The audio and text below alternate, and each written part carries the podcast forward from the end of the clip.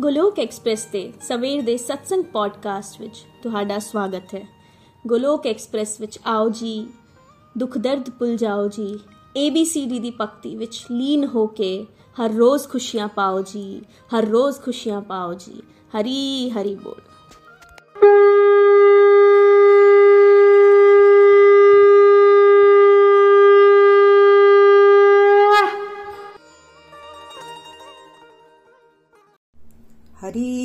जी हरि बोल।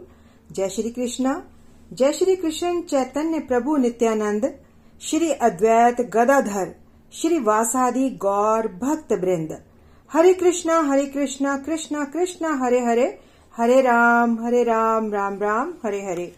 ओम नमो भगवते वासुदेवाय, ओम नमो भगवते वासुदेवाय, ओम नमो भगवते वासुदेवाय।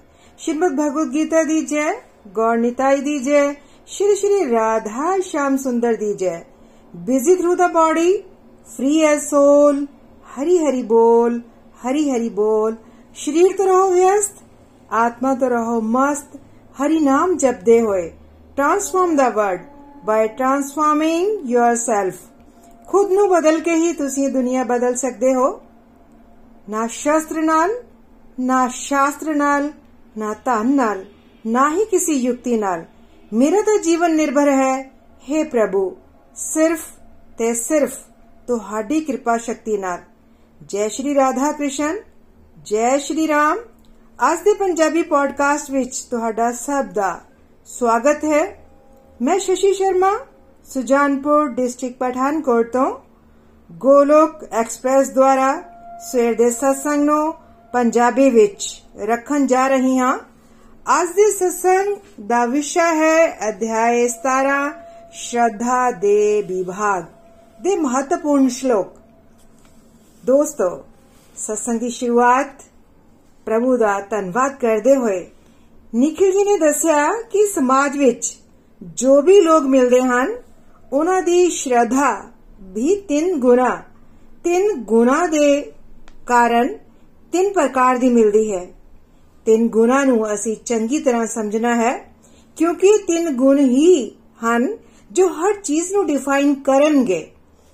ਤੁਹਾਡੀ ਆਦਤਾਂ, ਤੁਹਾਡਾ ਖਾਣ-ਪਾਨ ਤੁਹਾਡੀ ਸ਼ਰਧਾ, ਤੁਹਾਡਾ ਦਾਨ ਦੇਣਾ, ਹਰ ਚੀਜ਼ ਤਿੰਨ ਗੁਣਾ ਤੇ ਨਿਰਭਰ ਕਰਦੀ ਹੈ। ਕਈ ਥਾਵਾਂ ਤੇ ਬਲੀ ਦਿੱਤੀ ਜਾਂਦੀ ਹੈ, ਕਈ ਥਾਵਾਂ ਤੇ ਸ਼ਰਾਬ ਦਾ ਭੋਗ ਲਗਾਇਆ ਜਾਂਦਾ ਹੈ। ਸਮਝ ਹੀ ਨਹੀਂ ਆਉਂਦਾ ਕਿ ਸਭ ਹੈ ਕੀ। ਤੇ ਕਿਉਂ ਹੈ ਇਸ ਤਰ੍ਹਾਂ? ਪਰ ਭਗਵਦ ਗੀਤਾ ਦੇ ਇਸ ਅਧਿਆਇ ਨੂੰ ਪੜਨ ਦੇ ਨਾਲ ਤੁਹਾਨੂੰ, ਸਾਨੂੰ ਹਰ ਕੁਐਸਚਨ ਦਾ ਆਨਸਰ ਮਿਲੇਗਾ। ਸ਼ਲੋਕ ਨੰਬਰ 3 हे ਭਰਤ ਪੁੱਤਰ, ਵੱਖੋ ਵੱਖਰੇ ਗੁਨਾ ਦੇ ਅੰਦਰ ਆਪਣੀ ਹੋਂਦ ਮੁਤਾਬਿਕ ਮਨੁੱਖ ਇੱਕ ਖਾਸ ਤਰ੍ਹਾਂ ਦੀ ਸ਼ਰਧਾ ਵਿਕਸਿਤ ਕਰਦਾ ਹੈ। ਆਪਣੇ ਰਾਹੀਂ ਇਕੱਠੇ ਕੀਤੇ ਗਏ ਗੁਨਾ ਸਾਤਵਿਕ ਮੁਤਾਬਿਕ ਹੀ ਜੀਵ ਨੂੰ ਖਾਸ ਸ਼ਰਧਾ ਵਾਲਾ ਕਿਹਾ ਜਾਂਦਾ ਹੈ। ਮੈਂ ਇੱਕ ਵਾਰ ਫਿਰ ਰਿਪੀਟ ਕਰਦੀ ਹਾਂ, ਸ਼ਲੋਕ ਨੰਬਰ 3 ਹੈ ਪਾਰਥ ਪੁੱਤਰ, ਵੱਖੋ ਵੱਖਰੇ ਗੁਨਾ ਦੇ ਅੰਦਰ ਆਪਣੀ ਹੋਂਦ ਮੁਤਾਬਿਕ ਮਨੁੱਖ ਇੱਕ ਖਾਸ ਤਰ੍ਹਾਂ ਦੀ ਸ਼ਰਧਾ ਵਿਕਸਿਤ ਕਰਦਾ ਹੈ। ਆਪਣੇ ਰਾਹੀਂ ਇਕੱਠੇ ਕੀਤੇ ਗੁਨਾ ਮੁਤਾਬਿਕ ਹੀ ਜੀਵ ਨੂੰ ਇੱਕ ਖਾਸ ਸ਼ਰਧਾ ਵਾਲਾ ਕਿਹਾ ਜਾਂਦਾ ਹੈ। ਦੋਸਤੋ, ਜਿਸ ਤਰ੍ਹਾਂ ਦਾ ਪਿਛਲੇ ਪਿਛਲੇ ਜਨਮਾਂ ਦਾ ਕਰਮਾਂ ਦਾ ਜਾਂ ਆਦਤਾਂ ਜਾਂ ਸੰਗ ਜਾਂ ਖਾਣ-ਪਾਨ ਸਾਡਾ ਹੁੰਦਾ ਹੈ, ਉਸ ਦੇ ਹਿਸਾਬ ਨਾਲ ਉਸ ਤੇ ਇੱਕ ਸਰਟਨ ਲੈਵਲ ਦਾ ਸਾਤਵਿਕ ਜਾਂ ਰਾਜਸਿਕ ਜਾਂ ਤਾਮਿਸ, ਤਾਮਸਿਕ ਗੁਣ ਉਸ ਤੇ ਐਕਟ ਕਰਦੇ ਹਨ। ਕਿਸ ਤਰ੍ਹਾਂ ਕਰਦੇ ਹਨ ਦੋਸਤੋ? ਇੱਕ ਵਾਰ ਫਿਰ ਮੈਂ ਕਰਾਂਗੀ ਕਿ ਸਾਡੇ ਪਿਛਲੇ ਜਨਮਾਂ ਦੇ ਕਾਰਨ, ਜਿਸ ਤਰ੍ਹਾਂ ਦੇ ਅਸੀਂ ਪਿਛਲੇ ਜਨਮ ਦੇ ਵਿੱਚ ਅਸੀਂ ਕਰਮ ਕੀਤੇ ਜਾਂ ਸਾਡੀ ਆਦਤਾਂ ਸਨ ਜਾਂ ਖਾਣ ਪਾਨ ਸੀ, ਉਸ ਦੇ ਅਕੋਰਡਿੰਗ ਸਾਡੇ ਇੱਕ ਸਰਟਨ ਲੈਵਲ ਦੀ ਸਾਡਾ ਜਿਹੜੇ ਗੁਣ ਸਾਡੇ ਤੇ ਹਾਵੀ ਹੋ ਜਾਂਦੇ ਹਨ। ਹਨਾ, ਉਸ ਦੇ ਅਨਸਾਰ ਹੀ ਸਾਡੀ ਸ਼ਰਧਾ ਹੁੰਦੀ ਹੈ। ਪਿਛਲੇ ਜਨਮ ਵਿੱਚ ਹੀ ਨਹੀਂ, ਅਸੀਂ ਇਸ ਜਨਮ ਵਿੱਚ ਵੀ ਤੁਸੀਂ ਕਿਸ ਤਰ੍ਹਾਂ ਦੇ ਦੋਸਤ ਬਣਾਏ ਹਨ, ਕਿਸ ਤਰ੍ਹਾਂ ਦੀਆਂ ਤੁਹਾਡੀਆਂ ਆਦਤਾਂ ਹਨ, ਉਸ ਤੋਂ ਵੀ ਤੁਹਾਡੀ ਸ਼ਰਧਾ ਦਾ ਪਤਾ ਲੱਗ ਜਾਂਦਾ ਹੈ। ਹਨਾ? ਕਈ ਵਾਰ ਇੱਕ ਹੀ ਵਿਅਕਤੀ ਦਾ ਇੰਟਰਸਟ ਪਹਿਲਾਂ ਕੁਝ ਹੋਰ ਹੁੰਦਾ ਹੈ ਪਰ ਕੁਝ ਸਾਲਾਂ ਦੇ ਬਾਅਦ ਉਸ ਦਾ ਇੰਟਰਸਟ ਬਦਲ ਜਾਂਦਾ ਹੈ ਜਾਂਦਾ ਹੈ ਹਨਾ ਉਸ ਦੀ ਸ਼ਰਧਾ ਬਦਲ ਜਾਂਦੀ ਹੈ ਕਿਉਂਕਿ ਜੇਕਰ ਤੁਹਾਡੇ ਗੁਣ ਚੇਂਜ ਹੁੰਦੇ ਜਾਂਦੇ ਹਨ ਤਾਂ ਉਸ ਦੀ ਸ਼ਰਧਾ ਵੀ ਬਦਲ ਜਾਂਦੀ ਹੈ ਜੇ ਗੁਣ ਬਦਲੇ ਤਾਂ ਤੁਹਾਡੀ ਸ਼ਰਧਾ ਵੀ ਬਦਲਦੀ ਜਾਂਦੀ ਹੈ ਜਿਵੇਂ ਮੰਨ ਲਓ ਤਿੰਨ ਵਿਅਕਤੀ ਹਨ ਤਿੰਨਾਂ ਵਿਅਕਤੀਆਂ ਨੂੰ ਅਸੀਂ ABC ਦਾ ਜੀ ABC ਦਾ ਨਾਮ ਦਿੰਨੇ ਹਾਂ। ABC ਤਿੰਨੇ ਜਪ ਕਰ ਰਹੇ ਹਨ ਜਾਂ ਧਿਆਨ ਲਗਾ ਰਹੇ ਹਨ ਪਰ ਕੀ ਅਸੀਂ ਕਹਿ ਸਕਦੇ ਹਾਂ ਕਿ ਤਿੰਨੇ ਇੱਕ ਹੀ ਤਰ੍ਹਾਂ ਦੀ ਜਾਂ ਇੱਕ ਹੀ ਚਾਹ ਦੇ ਨਾਲ ਉਹ ਜਾਪ ਕਰ ਰਹੇ ਹਨ ਜਾਂ ਧਿਆਨ ਲਗਾ ਰਹੇ ਹਨ ਉਹਨਾਂ ਦੀ ਅਧਿਆਤਮਿਕ ਸਥਿਤੀ ਇੱਕੋ ਜਿਹੀ ਹੈ ਨਹੀਂ ਅਸੀਂ ਇਹ ਨਹੀਂ ਕਹਿ ਸਕਦੇ ਕਿਉਂਕਿ ਸਾਨੂੰ ਨਹੀਂ ਪਤਾ ਕਿ ਉਹ ਕਿਸ ਗੁਣ ਵਿੱਚ ਹਨ ਔਰ ਕਿਸ ਤਰ੍ਹਾਂ ਦੀਆਂ ਗੱਲਾਂ ਸੋਚ ਕੇ ਉਹ ਜਾਪ ਕਰ ਰਹੇ ਹਨ ਹਨਾ? ਇਹ ਹੋ ਸਕਦਾ ਹੈ, ਇਹ ਵਿਅਕਤੀ ਹੋ ਸਕਦਾ ਹੈ, ਦੂਜੇ ਤੋਂ ਬਦਲਾ ਲੈਣ ਦੇ ਲਈ ਜਪ ਕਰ ਰਿਹਾ ਹੋਏ। ਇਸ ਦਾ ਇਸ ਦਾ ਬਿਜ਼ਨਸ ਬਹੁਤ ਚੰਗਾ ਹੈ। ਇਸ ਦੇ, ਹੈ ਰੱਬਾ, ਇਸ ਦੇ ਬਿਜ਼ਨਸ ਦੇ ਵਿੱਚ ਘਾਟਾ ਪਾ ਦੇ। ਇਸ ਦੇ ਘਰਦਿਆਂ ਨੂੰ ਕੁਝ ਹੋ ਜੇ। ਹਨਾ? ਕਿਉਂ? ਕਿਉਂਕਿ ਉਹਦੇ ਕੋਲ ਦੂਜਿਆਂ ਦੀ ਖੁਸ਼ੀਆਂ ਦੇਖੀਆਂ ਨਹੀਂ ਜਾਂਦੀਆਂ। ਤੋ ਇਸ ਤਰ੍ਹਾਂ ਦੀ ਸ਼ਰਧਾ ਦੋਸਤੋ, ਤਾਮਸਿਕ ਸ਼ਰਧਾ ਹੁੰਦੀ ਹੈ ਜੀ। ਹਨਾ? ਦੂਜੇ ਵਿਅਕਤੀ ਬੀ ਉਹ ਵੀ ਜਾਪ ਕਰ ਰਿਹਾ ਹੈ। ਇਹ ਸੋਚ ਕੇ ਕਰ ਰਿਹਾ ਹੈ ਕਿ ਮੈਨੂੰ ਬਿਜ਼ਨਸ ਦੇ ਵਿੱਚ ਲਾਭ ਹੋ ਜਾਵੇ। ਨੇਮ ਫੇਮ ਮਿਲ ਜਾਵੇ, ਮੇਰੇ ਘਰ ਪੁੱਤਰ ਹੋ ਜਾਵੇ, ਮੇਰੇ ਬੇਟੇ ਦਾ ਵਿਆਹ ਹੋ ਜਾਵੇ ਜਾਂ ਹੋਰ ਵੀ ਕਿਸੇ ਡਿਜ਼ਾਇਰ ਦੇ ਨਾਲ। ਉਹ ਜਾਪ ਕਰ ਰਿਹਾ ਹੁੰਦਾ ਹੈ। ਉਸ ਦੀ ਸ਼ਰਧਾ ਰਾਜਸੀ ਸ਼ਰਧਾ ਹੈ। ਹਨਾ? ਬਾਹਰ ਤੋਂ ਦਾ ਤਿੰਨੋਂ ਵਿਅਕਤੀ ਧਿਆਨ ਕਰ ਰਹੇ ਹਨ ਜਾਂ ਜਾਪ ਕਰ ਰਹੇ ਹਨ ਜਾਂ ਸਿਮਰਨ ਕਰ ਰਹੇ ਹਨ। ਹਨਾ?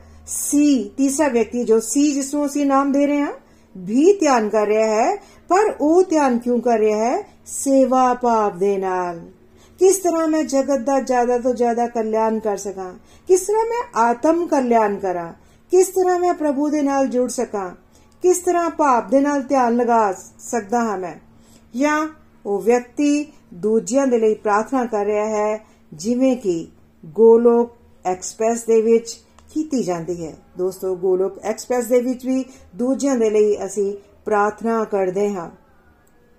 ਉਸ ਦੀ ਸ਼ਰਧਾ, ਸਾਤਵਿਕ ਸ਼ਰਧਾ ਹੈ ਜੀ। ਕਿਸ ਦੀ ਸ਼ਰਧਾ ਸਾਤਵਿਕ ਹੈ? ਸੀ ਦੀ। ਹਨਾ? ਜਿਹੜਾ ਦੂਜਿਆਂ ਲਈ ਪ੍ਰਾਰਥਨਾ ਕਰ ਰਿਹਾ ਹੈ, ਆਪਣਾ ਆਤਮ ਕਲਿਆਣ ਕਰ ਰਿਹਾ ਹੈ, ਜਗਤ ਕਲਿਆਣ ਦੇ ਲਈ ਉਹ ਜਾਪ ਕਰ ਰਿਹਾ ਹੈ।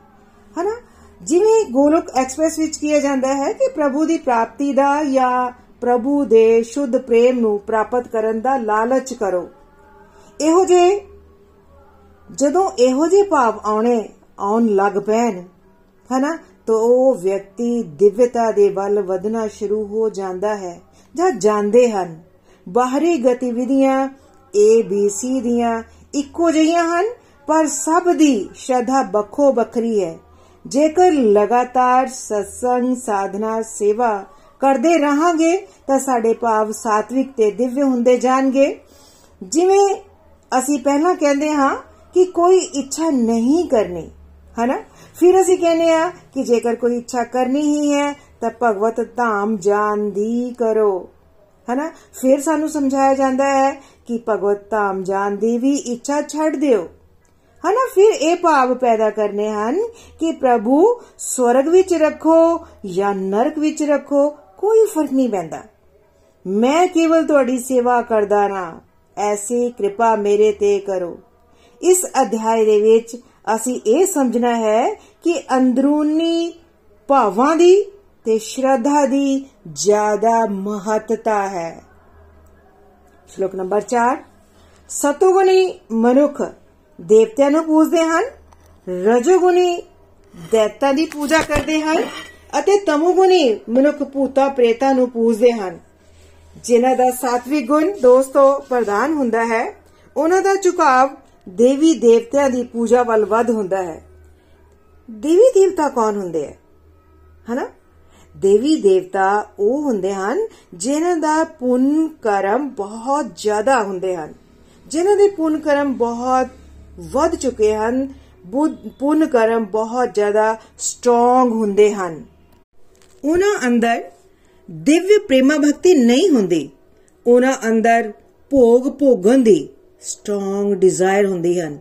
ਪਰ ਹੈ ਪੁੰਨ ਆਤਮਾ ਪ੍ਰਭੂ ਦੇ ਚਹੇਤੇ ਹੁੰਦੇ ਹਨ। ਇਸ ਲਈ ਪ੍ਰਭੂ ਉਹਨਾਂ ਨੂੰ ਪਾਵਰ ਦੇ ਦਿੰਦੇ ਹਨ। ਪਾਵਰ ਦੇ ਦਿੱਤੀ ਜਾਂਦੀ ਹੈ।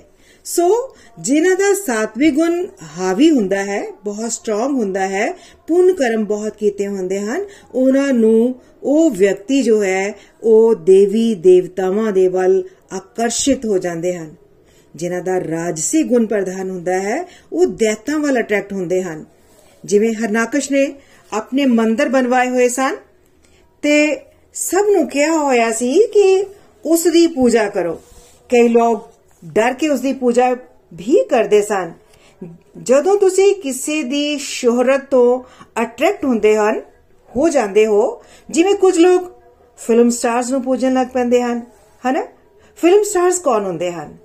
ਕਿਹੜਾ ਗੁਣ ਵਧਿਆ ਹੁੰਦਾ ਹੈ ਉਹਨਾਂ ਦਾ? ਦੋਸਤੋ, ਉਹਨਾਂ ਦਾ ਰਾਜਸੀ ਗੁਣ ਪ੍ਰਧਾਨ ਹੁੰਦਾ ਹੈ। ਜਿਵੇਂ ਸੌ ਦੇ ਵਿੱਚ ਰਜਨੀਕਾਂਤ ਦਾ ਉਹਨਾਂ ਦੇ ਫੈਨਸ ਨੇ ਮੰਦਿਰ ਬਣਵਾਇਆ ਹੋਇਆ ਹੈ। ਜਿ, ਜਾਂ ਜਿਵੇਂ ਕਹਿੰਦੇ ਹਨ, Sachin is god of cricket ਹੈਨਾ? ਜੋ ਕ੍ਰਿਕਟ ਲਵਰ ਹੈ ਉਹ ਉਸ ਦੀ ਪੂਜਾ ਕਰਦਾ ਹੈ। ਹਨਾ? ਇੱਥੇ ਪੂਜਾ ਕਰਨ ਦਾ ਅਰਥ ਇਹ ਨਹੀਂ ਹੈ ਕਿ ਉਹਨਾਂ ਦੇ ਅੱਗੇ ਧੂਪ ਬੱਤੀ ਜਗਾਈ ਜਾਂਦੀ ਹੈ। ਹਨਾ? ਪੂਜਾ ਪਾਠ ਕੀਤਾ ਜਾਂਦਾ ਹੈ। ਜੇਕਰ ਤੁਸੀਂ ਕਿਸੇ ਪਰਫੈਕਟ ਵਿਅਕਤੀ ਦੇ ਬਾਰੇ, ਕਿਸੇ ਪਾਰਟਿਕੂਲਰ ਵਿਅਕਤੀ ਦੇ ਬਾਰੇ ਲਗਾਤਾਰ ਸੋਚਦੇ ਰਹਿੰਦੇ ਹੋ, ਤਾਂ ਉਸ ਦੀ ਇੱਕ ਤਰ੍ਹਾਂ ਦੀ ਪੂਜਾ ਕਰਨਾ ਹੀ ਹੋ ਜਾਂਦਾ ਹੈ। ਜਾਂ ਪੂਜਾ ਕਰ ਰਹੇ ਹੋ ਤੁਸੀਂ ਉਸ ਦੀ? ਹੈਨਾ? ਜਿਸ ਦਾ ਰਾਜਸੀ ਗੁਣ ਪ੍ਰਧਾਨ ਹੁੰਦਾ ਹੈ, ਉਹ ਪਾਰਟਿਕੂਲਰ ਪਰਸਨ ਚਾਹੇ ਉਹ ਕ੍ਰਿਕਟ ਖੇਡਦਾ ਹੈ, ਚਾਹੇ ਫਿਲਮ ਸਟਾਰ ਹੈ, ਜਾਂ ਸਟਾਕ ਮਾਰਕੀਟ ਦਾ ਗੁਰੂ ਹੈ। ਉਹ ਉਸ ਨਾਲ ਰਿਲੇਟਡ ਗੱਲਾਂ ਸੋਚਦਾ ਰਹਿੰਦਾ ਹੈ। ਜਿਵੇਂ ਕਿਸੇ ਨੂੰ ਕੋਈ ਵੀ ਸਟਾਰ ਪਸੰਦ ਹੈ ਜਾਂ ਬਾਡੀ ਬਿਲਡਰ ਪਸੰਦ ਹੈ, ਤਾਂ ਉਸ ਦੇ ਪੋਸਟਰਸ ਆਪਣੇ ਘਰ ਉਸਨੇ ਲਗਾਏ ਹੁੰਦੇ ਹਨ। ਖਾਸ ਤੌਰ ਤੇ ਆਪਣੇ ਰੂਮ ਦੇ ਵਿੱਚ ਲਗਾਏ ਹੁੰਦੇ ਹਨ ਤੇ ਉਸ ਦੇ ਬਾਰੇ ਹਨਾ ਸੋਚਦਾ ਰਹਿੰਦਾ ਹੈ। ਤੇ ਉਸ ਦੀ ਤਰ੍ਹਾਂ ਬਣਨ ਦੀ ਕੋਸ਼ਿਸ਼ ਕਰਦਾ ਹੈ। ਉਸ ਤਰ੍ਹਾਂ ਦੇ ਹੇਅਰ ਸਟਾਈਲ ਉਸ ਤਰ੍ਹਾਂ ਦੇ ਮਸਲਸ ਬਣਾ ਦੀ ਸੋਚਦਾ ਰਹਿੰਦਾ ਹੈ। ਹਨਾ? ਜਿਵੇਂ ਹਰਨਾਕਸ਼ ਨੇ ਪ੍ਰਲਾਦ ਜੀ ਨੂੰ ਗੁਰੂ ਕੋਲ ਪੜਨ ਲਈ ਭੇਜਿਆ ਸੀ, ਤਾਂ ਗੁਰੂ ਪ੍ਰਲਾਦ ਜੀ ਨੂੰ ਇਹੋ ਸਿਖਾਉਂਦਾ ਹੈ ਕਿ ਤੁਹਾਡੇ ਪਿਤਾ ਜੀ ਭਗਵਾਨ ਹਨ। ਤੀਸਰੇ, ਉਹ ਲੋਕ ਹੁੰਦੇ ਹਨ ਜੋ ਅਘੋਰੀ ਬਾਬਾ ਦੀ ਪੂਜਾ ਕਰਦੇ ਹਨ। ਸ਼ਮਸ਼ਾਨ ਘਾਟ ਜਾ ਕੇ ਕਾਲਾ ਜਾਦੂ ਕਰਵਾਉਂਦੇ ਹਨ ਜਾਂ ਕਾਲੇ ਜਾਦੂ ਦੇ ਵਿੱਚ ਇੱਕ ਗੁੱਡੀ ਜੀ ਬਣਾ ਕੇ ਉਸ ਦੇ ਵਿੱਚ ਸੂਈਆਂ ਚਵੋਈਆਂ ਜਾਂਦੀਆਂ ਹਨ। ਜਿਵੇਂ ਜਿਵੇਂ ਜਿਸ ਵਿਅਕਤੀ ਤੇ ਉਹ ਕਾਲਾ ਜਾਦੂ ਕਰਨਾ ਹੁੰਦਾ ਹੈ, ਹਨਾ, ਉਸ ਗੁੱਡੀ ਤੇ ਜਿਵੇਂ ਜਿਵੇਂ ਉਹ ਸੂਈਆਂ ਜਿਹੜਾ ਚੁਭੋਈਆਂ ਜਾਂਦੀਆਂ ਹਨ ਉਸ ਨੂੰ ਦੁੱਖ, ਪੀੜਾ ਪਹੁੰਚਣੀ ਸ਼ੁਰੂ ਹੋ ਜਾਂਦੀ ਹੈ। ਉਸ ਵਿਅਕਤੀ ਨੂੰ ਜਿਸ ਤੇ ਉਹ ਜਾਦੂ ਕੀਤਾ ਜਾਦੂ ਕੀਤਾ ਹੁੰਦਾ ਹੈ ਜੀ। ਜਿਵੇਂ ਕਿਸੇ ਦੀ ਵਲੀ ਦਿੱਤੀ ਜਾਂਦੀ ਹੈ, ਹਨਾ ਜਾਂ ਸ਼ਰਾਬ ਚੜਾਈ ਜਾਂਦੀ ਹੈ, ਤਾਂ ਕਿ ਇੱਕ ਮਾਂ ਦੇ ਸਾਹਮਣੇ ਦੂਜੀ ਮਾਂ ਦੇ ਬੱਚੇ ਨੂੰ ਮਾਰ ਕੇ ਚੜਾਇਆ ਜਾਏ ਜਾਂ ਉਸ ਦਾ ਮਾਸ ਖਾਦਾ ਜਾਏ, ਤਾਂ ਕੀ ਮਾਤਾ ਰਾਣੀ ਖੁਸ਼ ਹੋ ਜਾਵੇਗੀ? ਖੁਸ਼ ਹੋ ਜਾਵੇਗੀ ਦੋਸਤੋ? ਨਹੀਂ ਖੁਸ਼ ਹੋਏਗੀ। ਤੁਹਾਡਾ ਸਭ ਦਾ ਇਹੀ ਜਵਾਬ ਹੋਏਗਾ ਕਿ ਨਹੀਂ, ਕੋਈ ਵੀ ਮਾਂ ਇੰਜ ਖੁਸ਼ ਨਹੀਂ ਹੋ ਸਕਦੀ, ਜਿਵੇਂ ਆਤੰਕਵਾਦੀ ਜਾਂ ਜਿਹਾਦੀ ਜਿਹੜੇ ਆਪਣੇ ਆਪ ਨਾਲ ਬੰਬ ਬੰਨ ਲੈਂਦੇ ਹਨ ਹੈਨਾ ਉਹਨਾਂ ਦਾ ਦੋਸਤੋ ਮਾਈਂਡ ਵਾਸ਼ ਕੀਤਾ ਹੁੰਦਾ ਹੁੰਦਾ ਹੈ। ਬਿਲਕੁਲ ਵਾਸ਼ ਉਹਨਾਂ ਦਾ ਮਾਈਂਡ ਵਾਸ਼ ਕਰ ਦਿੱਤਾ ਜਾਂਦਾ ਹੈ ਕਿ ਇੰਜ ਕਰਨ ਦੇ ਨਾਲ ਤੁਹਾਨੂੰ ਜੰਨਤ ਮਿਲੇਗੀ। ਉੱਥੇ ਜੰਨਤ ਦੇ ਵਿੱਚ ਬਹੁਤ ਪਰੀਆਂ ਹੋਣਗੀਆਂ, ਤੁਹਾਨੂੰ ਵਧੀਆ ਵਧੀਆ ਸ਼ਰਾਬਾਂ ਮਿਲਣਗੀਆਂ, ਐਸ਼ ਹੋਏਗੀ ਤੁਹਾਡੀ। ਧਰਮ ਦੇ ਨਾਂ ਤੇ ਇਹ ਜੋ ਕੀਤਾ ਜਾਂਦਾ ਹੈ, ਧਰਮ ਦੇ ਨਾਂ ਤੇ ਦੂਜਿਆਂ ਨੂੰ ਤੜਪਾਉਣਾ ਜਾਂ ਦੁੱਖ ਦੇਣਾ ਜਾਂ ਮਾਰ ਦੇਣਾ, ਇਹ ਕੀ ਹੈ? ਇਹ ਤਾਮਸੀ ਗੁਣ ਹੈ ਦੋਸਤੋ, ਇਹ ਤਾਮਸੀ ਹੈ। ਤਾਮਸੀ ਗੁਣ ਵਿੱਚ ਮਨੁੱਖ ਆਪਣਾ ਵੀ ਤੇ ਦੂਜੇ ਦਾ ਵੀ ਨੁਕਸਾਨ ਕਰ ਲੈਂਦਾ ਹੈ। ਤਾਮਸੀ ਗੁਣ ਦੀ ਸ਼ਰਧਾ ਥੋੜੀ ਜਿਹੀ, ਹੈ ਨਾ? ਤਾਮਸੀ ਦੇ ਵਿੱਚ ਆਪਣਾ ਵੀ ਨੁਕਸਾਨ ਕਰੇਗਾ ਤੇ ਦੂਸਰੇ ਦਾ ਵੀ ਨੁਕਸਾਨ ਕਰਦਾ ਹੈ। ਰਾਜਸੀ ਗੁਣ ਵਿੱਚ ਕੀ ਹੋ ਜਾਂਦਾ ਹੈ ਜੀ? ਰਾਜਸੀ ਗੁਣ ਦੀ ਸ਼ਰਧਾ ਥੋੜੀ ਜੀ ਬੈਟਰ ਹੈ ਇਸ ਤੋਂ। ਹੈ ਨਾ ਇਸ ਦੇ ਵਿੱਚ ਕੀ ਹੈ? ਇਨਸਾਨ ਦੂਜੇ ਨੂੰ ਦੁੱਖ ਦੇਣ ਜਾਂ ਮਾਰ ਕਾਟ ਤੋਂ ਉੱਪਰ ਉੱਠ ਜਾਂਦਾ ਹੈ। ਦੂਜਿਆਂ ਬਾਰੇ ਨਹੀਂ ਸੋਚਦਾ। ਉਹ ਕੇਵਲ ਆਪਣੇ ਬਾਰੇ ਸੋਚਦਾ ਹੈ, ਆਪਣੀ ਇੰਦਰੀਆਂ ਨੂੰ ਸੁਖ ਦੇਣ ਦੇ ਬਾਰੇ ਸੋਚਦਾ ਹੈ। ਇੰਦਰੀਆਂ ਦਾ ਸੁਖ ਉਸ ਨੂੰ ਚਾਹੀਦਾ ਹੈ। ਪਰ ਕਿਸੇ ਦਾ ਬੁਰਾ ਕਰਕੇ ਨਹੀਂ। ਹਨਾ? ਕਿਸ ਤਰ੍ਹਾਂ ਰਾਜਸੀ ਗੁਣ ਵਿੱਚ ਕੀ ਹੁੰਦਾ ਹੈ? ਜਿਵੇਂ ਇੱਕ ਬੱਚਾ ਫੇਲ ਹੋ ਰਿਹਾ ਹੈ ਔਰ ਦੂਸਰਾ ਉਸ ਤੋਂ ਬੈਟਰ ਤਾਂ ਹੈ ਨਾ? ਫੇਲ ਹੋਣ ਵਾਲੇ ਬੱਚੇ ਤੋਂ ਬੈਟਰ ਹੈ ਕਿ ਦੂਸਰਾ ਵਿਅਕਤੀ ਪਾਸ ਹੋਵੇ, ਚਾਹੇ 40% ਲੈ ਕੇ ਪਾਸ ਹੋ ਜਾਏ। ਇਸੇ ਤਰ੍ਹਾਂ ਰਾਜਸੀ, ਤਾਮਸੀ ਗੁਣ ਤੋਂ ਰਾਜਸੀ ਗੁਣ ਬੈਟਰ ਹੈ, ਕਿਉਂਕਿ ਇਹਦੇ ਵਿੱਚ ਕਿਸੇ ਨੂੰ ਦੁੱਖ ਨਹੀਂ ਦਿੱਤਾ ਜਾਂਦਾ, ਕੇਵਲ ਆਪਣੇ ਬਾਰੇ ਸੋਚਿਆ ਜਾਂਦਾ ਹੈ, ਆਪਣੇ ਬਾਰੇ ਸੋਚਦੇ ਹਨ। ਪਰ ਉਸ ਤੋਂ ਵੀ ਬੈਟਰ ਹੈ ਕਿ ਕੋਈ ਵਿਅਕਤੀ ਸਾਤਵਿਕ ਤੱਕ ਪਹੁੰਚ ਜਾਏ। ਸਾਤਵਿਕ ਗੁਣਾ ਤੱਕ ਉਹ ਪਹੁੰਚ ਜਾਏ, ਜਿੱਥੋਂ ਤੱਕ ਪ੍ਰਭੂ ਰਾਮ ਦਾ ਜਾਂ ਸ਼੍ਰੀ ਕ੍ਰਿਸ਼ਨ ਦਾ ਜਾਂ ਹਰੀ ਭਗਤੀ ਆਉਂਦੀ ਹੈ, ਇਹ ਨਿਰਗੁਣ ਭਗਤੀ ਹੈ ਜੀ। ਜੋ ਦਿਵਯ ਅਵਸਥਾ ਨੂੰ ਪ੍ਰਾਪਤ ਕਰਨਾ ਚਾਹੁੰਦੇ ਹਨ, ਉਹ ਪ੍ਰਭੂ ਰਾਮ ਰੂਪ, ਉਹ ਪ੍ਰਭੂ ਦੇ ਰਾਮ ਰੂਪ ਜਾਂ ਸ਼੍ਰੀ ਕ੍ਰਿਸ਼ਨ ਰੂਪ ਜਾਂ ਫਿਰ ਵਿਸ਼ਨੂੰ ਰੂਪ ਦੀ ਪੂਜਾ ਕਰ ਕਰ ਕਰ ਸਕਦੇ ਹਨ ਜੀ ਜਾਂ ਕਰਦੇ ਹਨ। ਪ੍ਰਭੂ, ਕਿਉਂਕਿ ਹਰ ਗੁਣ ਤੋਂ ਉੱਪਰ ਹਨ। ਉਹ ਨਿਰਗੁਣ ਹਨ। ਗੁਣ ਗੁਣ ਕੀ ਹੁੰਦੇ ਹਨ ਦੋਸਤੋ? ਹੈ ਨਾ ਕਈ ਵਾਰ ਪ੍ਰਸ਼ਨ ਹੁੰਦਾ, ਗੁਣ ਗੁਣ ਕੀ ਹੈ ਜੀ? ਹੈ ਨਾ ਗੁਣ ਹਨ ਸਾਤਵਿਕ ਗੁਣ, ਰਾਜਸੀ ਗੁਣ ਤੇ ਤਾਮਸੀ ਗੁਣ। ਪ੍ਰਭੂ ਹਰ ਗੁਣ ਤੋਂ ਉੱਪਰ ਹਨ, ਇਸ ਲਈ ਉਹਨਾਂ ਨੂੰ ਨਿਰਗੁਣ ਵੀ ਕਿਹਾ ਜਾਂਦਾ ਹੈ। ਦਿਵਯ ਅਵਸਥਾ। ਹੈ ਨਾ? ਜੇਕਰ ਤੁਹਾਨੂੰ ਦਿਵਯ ਅਵਸਥਾ ਚਾਹੀਦੀ ਹੈ, ਜਨਮ ਮ੍ਰਿਤਿਉ ਬੁਢਾਪਾ, ਬਿਮਾਰੀ ਤੋਂ ਛੁੱਟੀ ਚਾਹੀਦੀ ਹੈ ਤੇ ਪਰਮਾਨੰਦ ਚਾਹੀਦਾ ਹੈ, ਤਾਂ ਫਿਰ ਕਿੱਥੇ ਜਾਣਾ ਦੋਸਤੋ? ਕੀ ਕਰਨਾ ਚਾਹੀਦਾ ਤੁਹਾਨੂੰ? ਫਿਰ ਕਰਨਾ ਕੀ ਹੈ? ਫਿਰ ਸਾਨੂੰ ਪ੍ਰਭੂ ਰਾਮ, ਸ਼੍ਰੀ ਕ੍ਰਿਸ਼ਨ ਜਾਂ ਵਿਸ਼ਨੂੰ, ਕੋਈ ਵੀ ਰੂਪ ਲੈ ਸਕਦੇ ਹੋ ਜੀ ਤੁਸੀਂ ਹੈਨਾ ਕਿਸੇ ਵੀ ਰੂਪ ਦੀ ਤੁਸੀਂ ਭਗਤੀ ਵਿੱਚ ਆਉਣਾ ਹੈ, ਕੋਈ ਵੀ ਰੂਪ ਦੀ ਤੁਸੀਂ ਭਗਤੀ ਕਰਨੀ ਹੈ, ਜੇਕਰ ਅਜੇ ਤੱਕ ਦਿਵਯ ਅਵਸਥਾ ਦੀ ਦੀ ਇੱਛਾ ਨਹੀਂ ਆਈ, ਤਾਂ ਇਸ ਦਾ ਅਰਥ ਹੈ, ਅਜੇ ਤੱਕ ਅਸੀਂ ਰਾਜਸੀ ਅਵਸਥਾ ਵਿੱਚ ਹੀ ਹਾਂ। ਤਾਂ ਵੀ ਸਾਡੇ ਜੋ ਗ੍ਰੰਥ ਹੈ, ਕੀ ਕਹਿੰਦੇ ਹਨ? ਫਿਰ ਵੀ ਸ਼੍ਰੀ ਕ੍ਰਿਸ਼ਨ, ਸ਼੍ਰੀ ਰਾਮ ਦਿਵਯ ਹਨ। ਤੁਸੀਂ ਉਹਨਾਂ ਨਾਲ ਜੁੜ ਜਾਂਦੇ ਹੋ, ਤਾਂ ਵੀ ਇਹੋ ਸੁਝਾਵ ਹੈ ਕਿ ਅੱਜ ਤਾਂ ਅਸੀਂ ਜੇਕਰ ਬਿਮਾਰ ਹਾਂ, ਹਨਾ? ਅਲੱਗ-ਅਲੱਗ ਬਾਸਨਾਵਾਂ ਹਨ ਸਾਡੇ ਵਿੱਚ, ਸਾਡੇ ਅੰਦਰ, ਜਿਵੇਂ ਤ੍ਰੁਬ ਜੀ ਮਹਾਰਾਜ ਨੇ ਪਹਿਲਾਂ ਜਦੋਂ ਤਪੱਸਿਆ ਕੀਤੀ ਸੀ, ਤਾਂ ਇਹੋ ਇੱਛਾ ਨਾਲ ਕੀਤੀ ਸੀ ਉਹਨਾਂ ਨੇ ਤਪੱਸਿਆ ਕਿ ਪਿਤਾ ਜੀ ਤੋਂ ਵੀ ਵੱਡਾ ਰਾਜ ਉਹਨਾਂ ਨੂੰ ਮਿਲ ਜਾਵੇ। ਇਸ ਲਈ ਉਹਨਾਂ ਨੇ ਪ੍ਰਭੂ ਵਿਸ਼ਨੂੰ ਦੀ ਭਗਤੀ ਕੀਤੀ।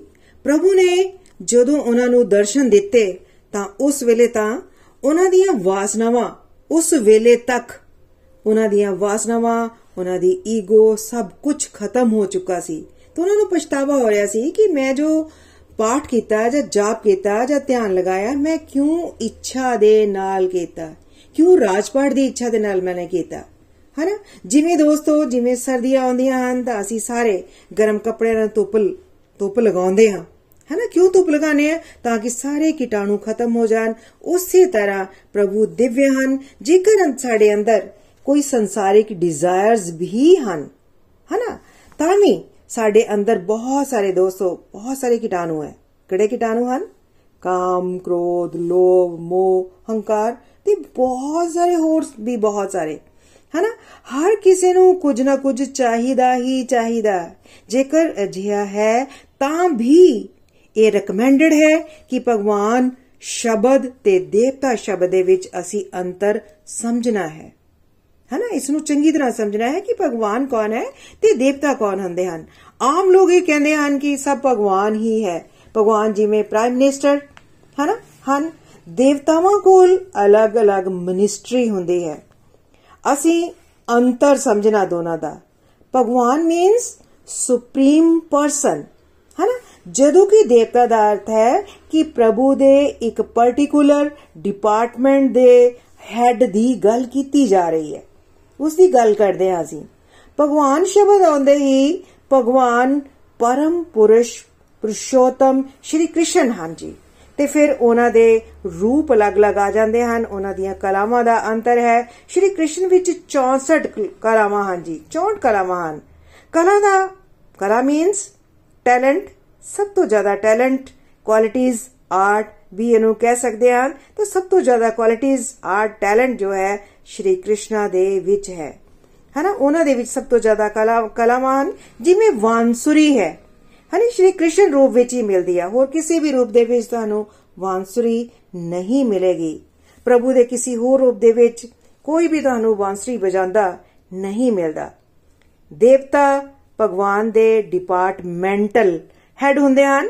ਉਹ ਖੁਦ ਵੀ ਅਮਰ ਨਹੀਂ ਹਨ। ਉਹ ਸਚਿਦਾ ਸਚਿਦਾਨੰਦ ਨਹੀਂ ਹਨ, ਉਹਨਾਂ ਨੂੰ ਪਾਵਰਸ ਮਿਲੀਆਂ ਹੋਈਆਂ ਹਨ। ਜਿਵੇਂ ਮਿਨਿਸਟਰਸ ਹੈ ਦੋਸਤੋ, ਹਨਾ, ਜਿੱਦਾਂ ਮਿਨਿਸਟਰਸ ਹੁੰਦੇ ਆ ਸਾਡੇ ਇੱਥੇ, ਹਨਾ, ਹਮੇਸ਼ਾ ਇੱਕ ਮਿਨਿਸਟਰ ਹਮੇਸ਼ਾ ਮਿਨਿਸਟਰਸ ਮਿਨਿਸਟਰ ਨਹੀਂ ਰਹਿੰਦਾ।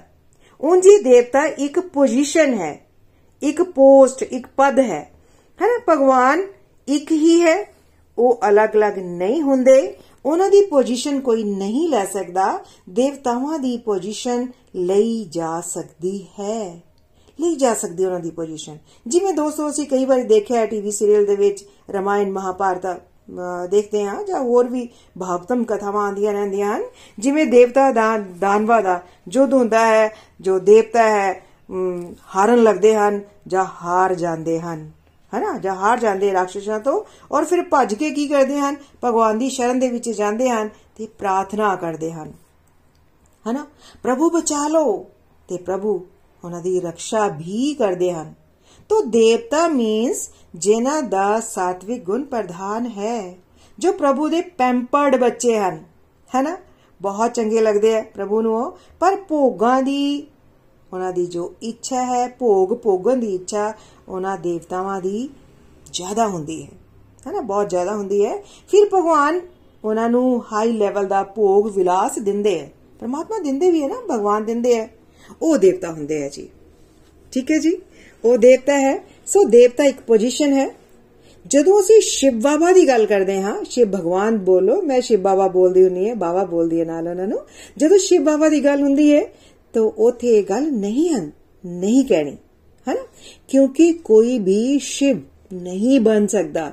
ਬ੍ਰਹਮਾ ਬਣ ਸਕਦਾ ਹੈ, ਇੰਦਰ ਬਣ ਸਕਦਾ ਹੈ ਵਾਯੂ ਦੇਵ ਬਣ ਸਕਦਾ ਹੈ ਅਗਨੀ ਦੇਵ ਬਣ ਸਕਦਾ ਹੈ, ਸ਼ਿਵ ਤत्व ਬਿਲਕੁਲ ਅਲੱਗ ਹੈ ਨikhil ji ਨੇ ਕਿਹਾ ਕਿ ਇਸ ਤੇ ਕਦੀ ਫੇਰ ਚਰਚਾ ਕਰਾਂਗੇ ਸ਼ਿਵ ਤਤਵ ਤੁਸੀਂ ਨਹੀਂ ਬਣ ਸਕਦੇ ਸ਼ਿਵ ਜੀ ਇੱਕ ਹੀ ਹਨ ਤੇ ਹਮੇਸ਼ਾ ਇੱਕ ਹੀ ਰਹਿਣਗੇ ਨikhil ji ਨੇ ਕਿਹਾ ਕਿ ਜੋ ਕਲਾਮਾ ਸ਼੍ਰੀ ਕ੍ਰਿਸ਼ਨ ਵਿੱਚ ਹਨ ਉਹ ਕਿਸੇ ਹੋਰ ਵਿੱਚ ਨਹੀਂ ਹਨ ਖਾਸ ਤੌਰ ਤੇ ਰੂਪ ਮਾਧੁਰੀ ਦੀਆਂ ਜੋ ਹੈ ਹੈ ਨਾ ਭਗਵਾਨ ਸ਼ਬਦ ਆਉਂਦਾ ਆਉਂਦੇ ਹੀ ਆਉਂਦੇ ਹੀ ਸਭ ਤੋਂ ਪਹਿਲਾਂ ਅਸੀਂ ਵਿਸ਼ਨੂੰ ਤਤਵ ਦੀ ਗੱਲ ਕਰਦੇ ਹਾਂ ਹੈ ਨਾ ਸ਼੍ਰੀ ਕ੍ਰਿਸ਼ਨ, ਸ਼੍ਰੀ ਰਾਮ, ਸ਼੍ਰੀ ਨਰਸਿੰਘ ਜੀ ਭਗਵਾਨ, ਇਹ ਸਭ ਭਗਵਾਨ ਹਨ।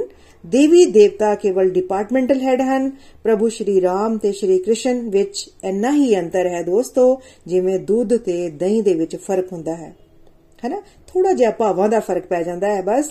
ਸ਼ਿਵ ਜੀ ਨੂੰ ਸ਼ਿਵ ਜੀ ਨੂੰ ਇੱਕ ਅਜਿਹਾ ਡਿਪਾਰਟਮੈਂਟਲ ਡਿਪਾਰਟਮੈਂਟ ਸੌਰੀ ਹੈ ਨਾ ਇੱਕ ਅਜਿਹਾ ਡਿਪਾਰਟਮੈਂਟ ਮਿਲਿਆ ਹੈ ਜਿਵੇਂ ਜਿਨ੍ਹਾਂ ਦਾ ਤਾਮਸੀ ਗੁਣ ਪ੍ਰਧਾਨ ਹੁੰਦਾ ਹੈ।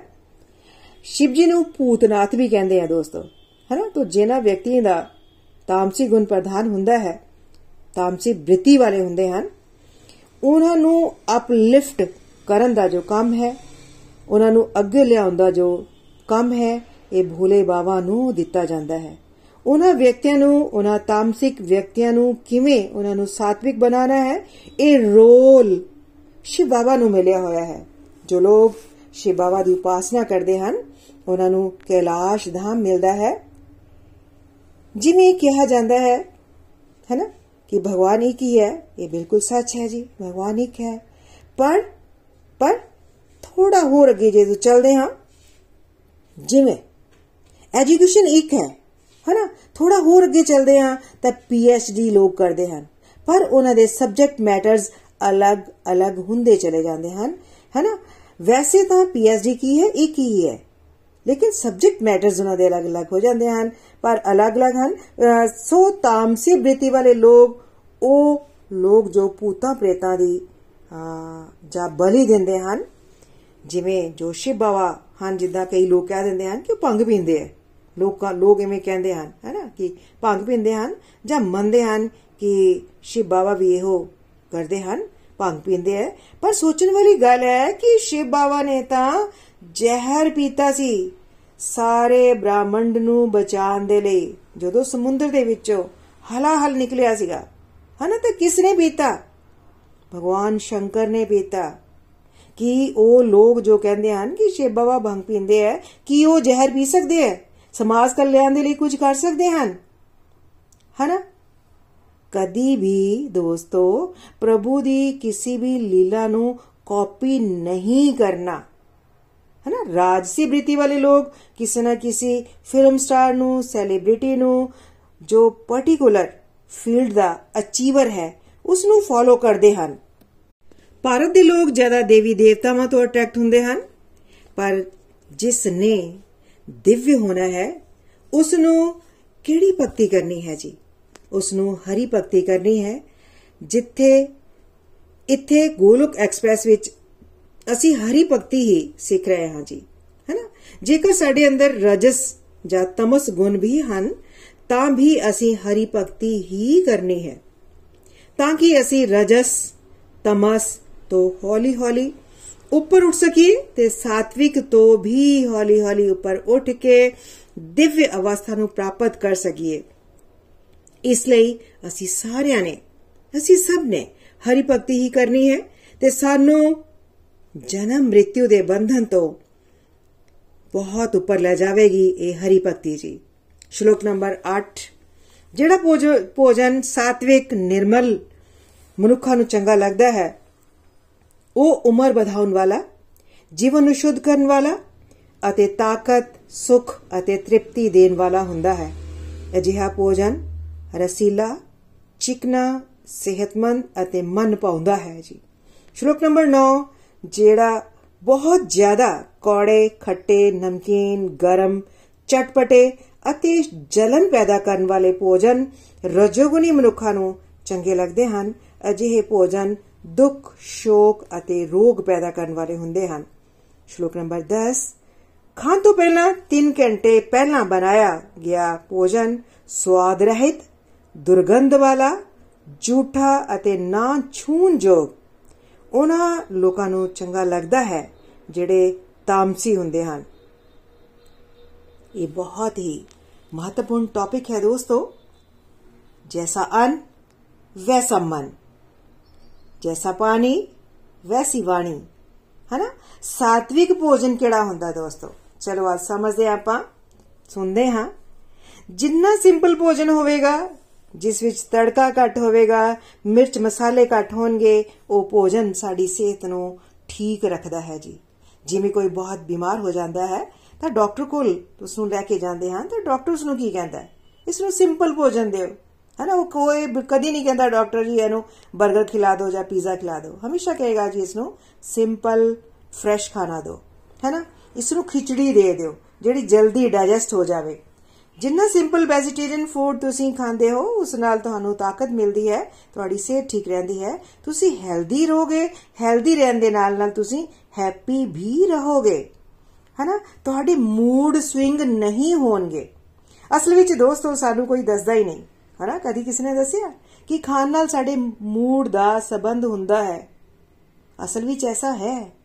ਖਾਣਾ ਖਾਣ ਨਾਲ ਸਾਡੇ ਮੂਡ ਦਾ ਡਾਇਰੈਕਟ ਲਿੰਕ ਹੈ।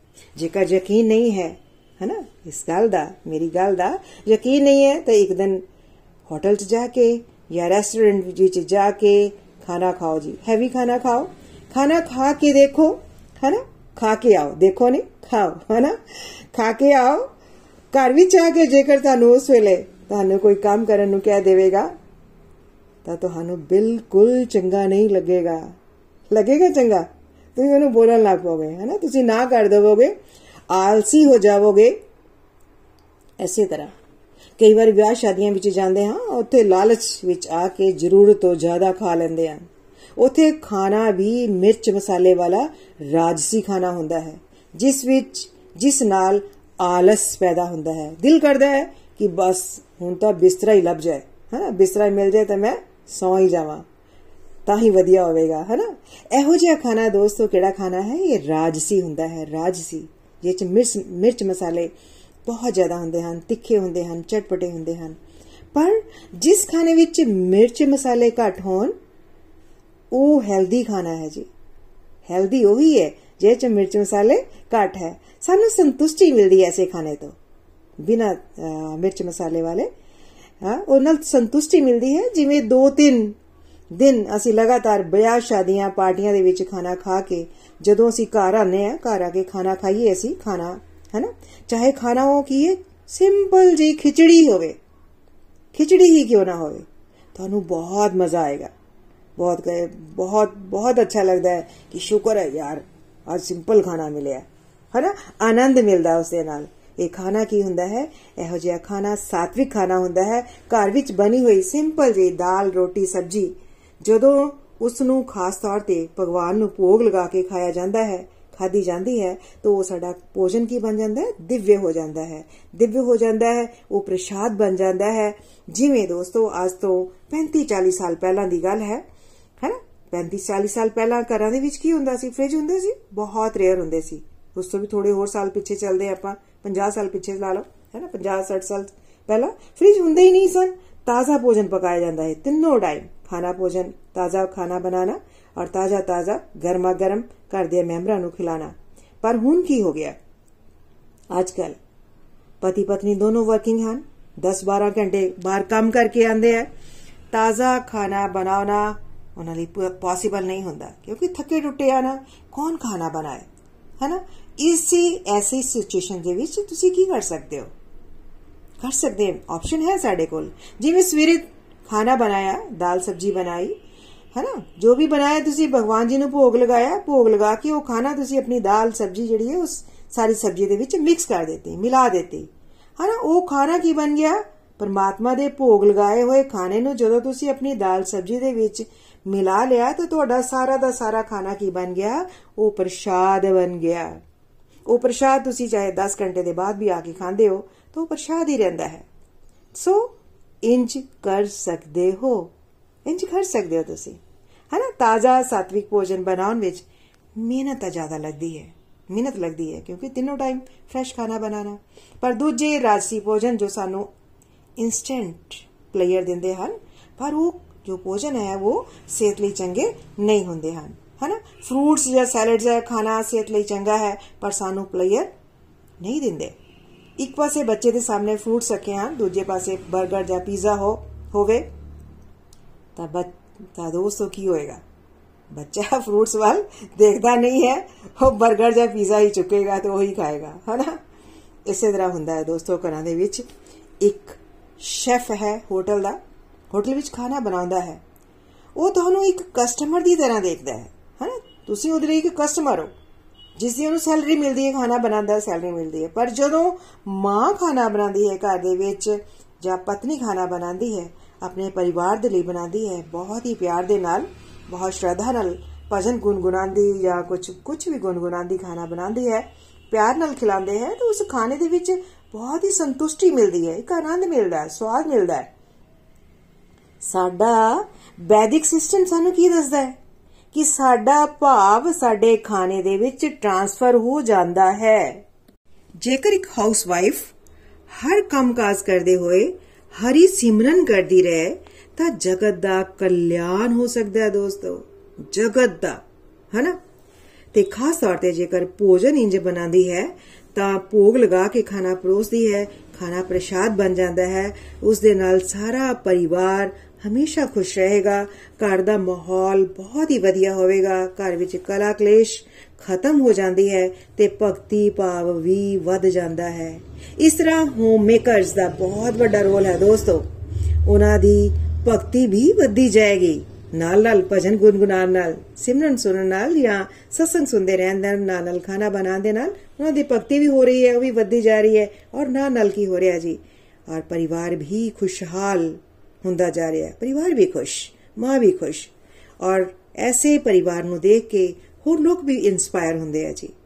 ਅਟਰੈਕਟ ਹੁੰਦੇ ਆ ਐਸੀ ਫੈਮਲੀਆਂ ਤੋਂ, ਹੈਨਾ? ਰੈਸਟੋਰੈਂਟ ਵਿੱਚ ਚਲੇ ਜਾਂਦੇ ਆ ਅਸੀਂ, ਜੋ ਵਾਈਬ੍ਰੇਸ਼ਨ ਹੁੰਦੀਆਂ ਉੱਥੋਂ ਦੀਆਂ, ਉਹ ਧਨ ਕਮਾਉਣ ਵਾਲੀਆਂ ਹੁੰਦੀਆਂ। ਉਹਨਾਂ ਨੂੰ ਤਾਂ ਪੈਸਾ ਚਾਹੀਦਾ ਹੈ। ਹੋਰ ਕੁਝ ਨਹੀਂ। ਉਹ ਤਾਂ ਕਿ ਲੋਕ ਬਾਰ-ਬਾਰ ਉੱਥੇ ਖਾਣਾ ਖਾਣ ਦੇ ਲਈ ਆਣ ਹੈਨਾ? ਉਹ ਭੋਜਨ ਰਾਸੀ ਜਾਂ ਤਾਮਸਿਕ ਵੀ ਹੋ ਸਕਦਾ ਹੈ। ਇਹ ਵੀ ਹੋ ਸਕਦਾ ਹੈ ਕਿ ਪੈਸੇ ਬਚਾਉਣ ਦੇ ਲਈ ਉਹਨਾਂ ਨੇ ਜੋ ਭੋਜਨ ਬਚ ਜਾਂਦਾ ਹੈ ਦੋਸਤੋ। ਬਚਦਾ ਹੀ ਹੈ ਨਾ ਭੋਜਨ, ਸਾਰਾ ਥੋੜਾ ਲੱਗ ਜਾਂਦਾ ਹਮੇਸ਼ਾ। ਉਸ ਨੂੰ ਫ੍ਰਿਜ ਦੇ ਵਿੱਚ ਡੀਪ ਫ੍ਰੀਜ਼ ਕਰਕੇ ਰੱਖ ਲੈਂਦੇ ਹਨ। ਘਰਾਂ ਵਿੱਚ ਕੀ ਹੁੰਦਾ ਸਾਡੇ? ਹੈਨਾ? ਜੋ ਖਾਣਾ ਬਚ ਜਾਂਦਾ ਹੈ, ਕੋਈ ਮੇਡ ਆਂਦੀ ਹੈ, ਘਰ ਦੇ ਵਿੱਚ ਆਂਦੀ ਹੈ, ਸਾਰਾ ਖਾਣਾ ਉਸ ਨੂੰ ਦੇ ਦਿੱਤਾ ਜਾਂਦਾ ਹੈ। ਹੈਨਾ? ਜਦ ਕਿ ਰੈਸਟੋਰੈਂਟ ਵਿੱਚ ਡੀਪ ਫ੍ਰੀਜ਼ਰ ਹੁੰਦੇ ਹਨ ਡੀਪ ਫ੍ਰੀਜ਼ਰ ਦੇ ਵਿੱਚ ਰੱਖੇ ਖਾਣੇ ਨੂੰ ਮੁੜ-ਮੁੜ ਕੇ ਜਦੋਂ ਕੋਈ ਆਂਦਾ ਹੈ, ਤੜਕਾ ਲਗਾ ਕੇ ਖਿਲਾ ਦਿੱਤਾ ਜਾਂਦਾ ਹੈ, ਤੇ ਅਸੀਂ ਵੀ ਬੜੇ ਮਜ਼ੇ ਨਾਲ ਉਹ ਖਾਣਾ ਖਾਂਦੇ ਆ ਹਨਾ? ਖਾਂਦੇ ਆ ਨਾ? ਬਹੁਤ ਮਜ਼ੇ ਨਾਲ ਖਾਣਾ ਖਾਂਦੇ ਆ ਪੈਸੇ ਵੀ ਖਰਾਬ, ਪੈਸੇ ਵੀ ਖਰਚ ਕੀਤੇ ਔਰ ਆਪਣੀ ਹੈਲਥ ਵੀ ਖਰਾਬ ਕੀਤੀ, ਪੇਟ ਵੀ ਖਰਾਬ ਕੀਤਾ ਹੈ ਨਾ ਸਮਾਂ ਵੀ ਵੇਸਟ ਕੀਤਾ। ਅੱਜ ਸਮਾਜ ਦੇ ਵਿੱਚ ਜੇਕਰ ਡਿਪਰੈਸ਼ਨ ਵੱਧ ਰਿਹਾ ਹੈ, ਤਾਂ ਉਸ ਦਾ ਇੱਕ ਕਾਰਨ ਖਾਣਾ ਵੀ ਹੈ ਦੋਸਤੋ। ਖਾਣਾ ਵੀ ਇਸ ਦਾ ਇੱਕ ਰੀਜ਼ਨ ਹੈ, ਕਿਉਂਕਿ ਸਾਡਾ ਰੁਝਾਨ ਫਾਸਟ ਫੂਡ ਫੂਡ ਵੱਲ ਵੱਧਦਾ ਜਾ ਰਿਹਾ ਹੈ। ਅਸੀਂ ਜ਼ਿਆਦਾਤਰ ਰਾਜਸੀ ਤੇ ਤਾਮਸੀ ਖਾਣਾ ਖਾ ਰਹੇ ਹਾਂ। ਤਾਮਸੀ ਖਾਣਾ ਮੀਨਸ ਮੀਟ ਮੱਛੀ, ਹੈ ਨਾ? ਸੋਚ ਕੇ ਦੇਖੋ, ਜਦੋਂ ਕਿਸੇ ਨੂੰ ਕੱਟਿਆ ਜਾ ਰਿਹਾ ਹੈ, ਕੱਟਿਆ ਜਾ ਰਿਹਾ ਵੱਡਿਆ ਜਾ ਰਿਹਾ ਹੈ, ਮਾਰਿਆ ਜਾ ਰਿਹਾ ਹੈ ਹੈ ਨਾ? ਤਾਂ ਉਸ ਦੇ ਅੰਦਰ ਕਿਹੋ ਜਿਹੇ ਭਾਵ ਹੁੰਦੇ ਹੋਣਗੇ? ਹੈ ਨਾ? ਡਰ ਰਿਹਾ ਹੁੰਦਾ ਉਹ।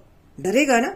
ਜਦੋਂ ਛੁਰਾ ਲੈ ਕੇ ਉਸ ਨੂੰ ਵੱਢ ਰਹੇ ਹੁੰਦੇ ਜਾਂ ਟੱਕ ਲਗਾਉਂਦੇ ਇੱਕ ਵਾਰ ਚੋਂ ਨਹੀਂ ਮਰਦਾ, ਤੜਪ ਰਿਹਾ ਹੁੰਦਾ ਹੈ ਨਾ? ਸਾਡਾ ਸਾਹਮਣੇ ਸਾਡੇ ਜਾਂ ਸਾਡੇ ਬੱਚੇ ਦੇ ਇੱਕ ਛੋਟਾ ਜਿਹਾ ਕੱਟ ਲੱਗ ਜਾਂਦਾ ਹੈ। ਸਾਨੂੰ ਕਿਸ ਤਰ੍ਹਾਂ ਮਹਿਸੂਸ ਹੁੰਦਾ? ਤੜਪ ਪੈਨੇ ਆ ਅਸੀਂ, ਹਨਾ? ਰੋਣ ਲੱਗ ਪੈਨੇ ਆ ਅਸੀਂ। ਬਹੁਤ ਦੁੱਖ ਹੁੰਦਾ ਸਾਨੂੰ। ਤੇ ਸੋਚ ਕੇ ਦੇਖੋ, ਜਦੋਂ ਕਿਸੇ ਜਾਨਵਰ ਨੂੰ ਕੱਟਿਆ ਜਾ ਰਿਹਾ ਹੈ, ਤਾਂ ਉਸ ਦੇ ਅੰਦਰ ਕਿਹੋ ਜਿਹੇ ਭਾਵ ਹੁੰਦੇ ਹੋਣਗੇ? ਤੇ ਜਦੋਂ ਅਸੀਂ ਉਹੀ ਮੀਟ, ਮਾਸ ਖਾਂਦੇ ਆ ਸਾਡੇ ਅੰਦਰ ਉਹੋ ਜਿਹੇ ਭਾਵ ਬੰਨੇ ਸ਼ੁਰੂ ਹੋ ਜਾਂਦੇ ਹਨ। ਸਾਡੀ ਬ੍ਰਿਤੀ ਵੀ ਤਾਮਸਿਕ ਹੁੰਦੀ ਚਲੇ ਜਾਂਦੀ ਹੈ। ਵੈਸੀ ਬੰਦੇ ਚਲੇ ਜਾਂਦੇ ਸਾਡੇ ਭਾਵ।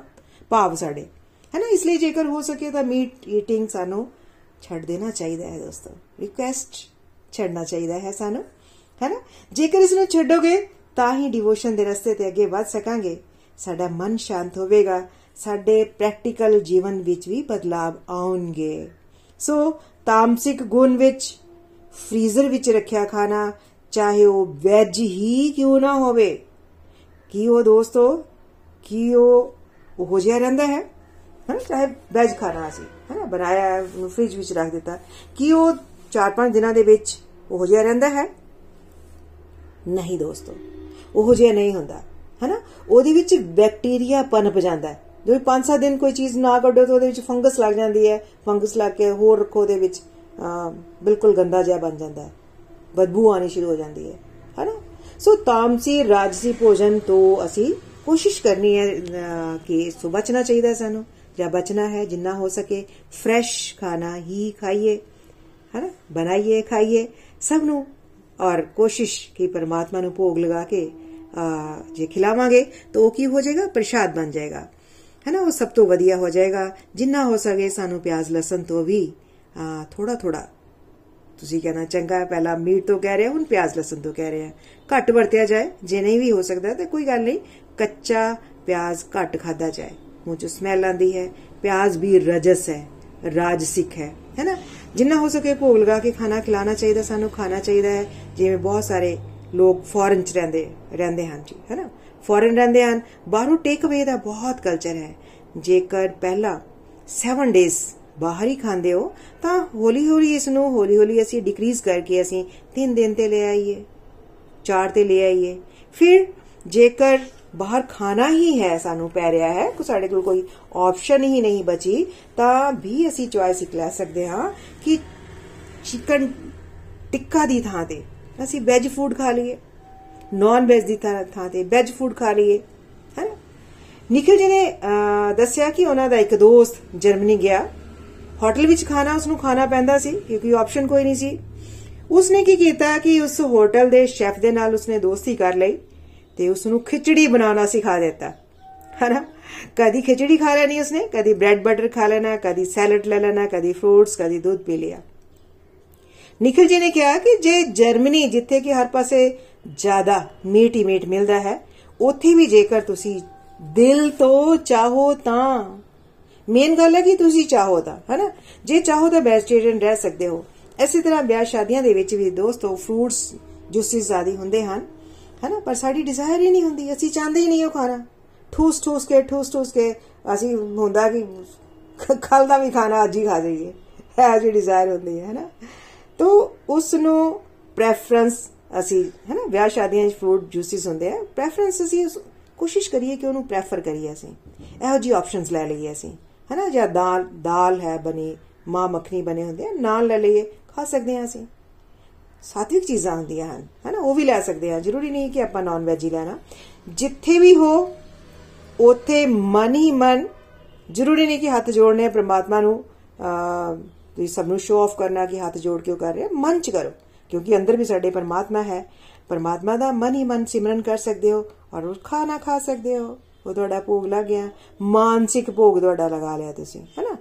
ਜਦੋਂ ਅਸੀਂ ਕਹਿੰਦੇ ਆ ਕਿ ਯਾਰ ਮੈਂ ਤਾਂ ਫੋਰਨ ਰਹਿਣਾ ਹਾਂ, ਉਥੇ ਨਹੀਂ ਮਿਲਦਾ, ਉਥੇ ਉਹ ਨਹੀਂ ਮਿਲਦਾ, ਤੇ ਇਹ ਸਭ ਸਾਡੇ ਕੀ ਹੈ? ਮਨ ਦੇ ਬਹਾਨੇ ਹਨ। ਮਨ ਦੇ ਬਹਾਨੇ ਹਨ। ਜੇਕਰ ਸੱਚ ਵਿੱਚ ਤੁਸੀਂ ਕੁਝ ਕਰਨਾ ਚਾਹੁੰਦੇ ਹੋ, ਤਾਂ ਹਰ ਥਾਂ ਤੇ ਚੁਆਇਸ ਦਾ ਖਾਣਾ ਲੱਭ ਸਕੋਗੇ, ਲੱਭ ਲਵੋਗੇ, ਹਨਾ? ਲੱਭ ਲਵੋਗੇ ਤੁਸੀਂ ਜੀ। ਅੱਜ ਦੇ ਅਧਿਆਇ ਤੋਂ ਅਸੀਂ ਇਹ ਪਹਿਚਾਨ ਯਾਦ ਰੱਖਣੀ ਹੈ ਕਿ ਕਿਹੜਾ ਖਾਣਾ ਸਾਤਵਿਕ ਹੈ, ਕੀ ਰਾਜਸਿਕ ਹੈ, ਕਿਹੜਾ ਖਾਣਾ ਤਾਮਸਿਕ ਹੈ। ਜੇਕਰ ਤੁਸੀਂ ਰੇੜੀ ਤੇ ਜਾ ਕੇ ਗੁਲਗੱਪੇ ਖਾਂਦੇ ਹੋ ਤਾਂ ਦੋਸਤੋ, ਉਹ ਰਾਜਸੀ ਹੈ। ਜੇਕਰ ਉਹ ਬਹੁਤ ਹੀ ਮਿਰਚ ਮਸਾਲੇ ਵਾਲੇ ਹਨ, ਤਾਂ ਤਾਮਸਿਕ ਹਨ।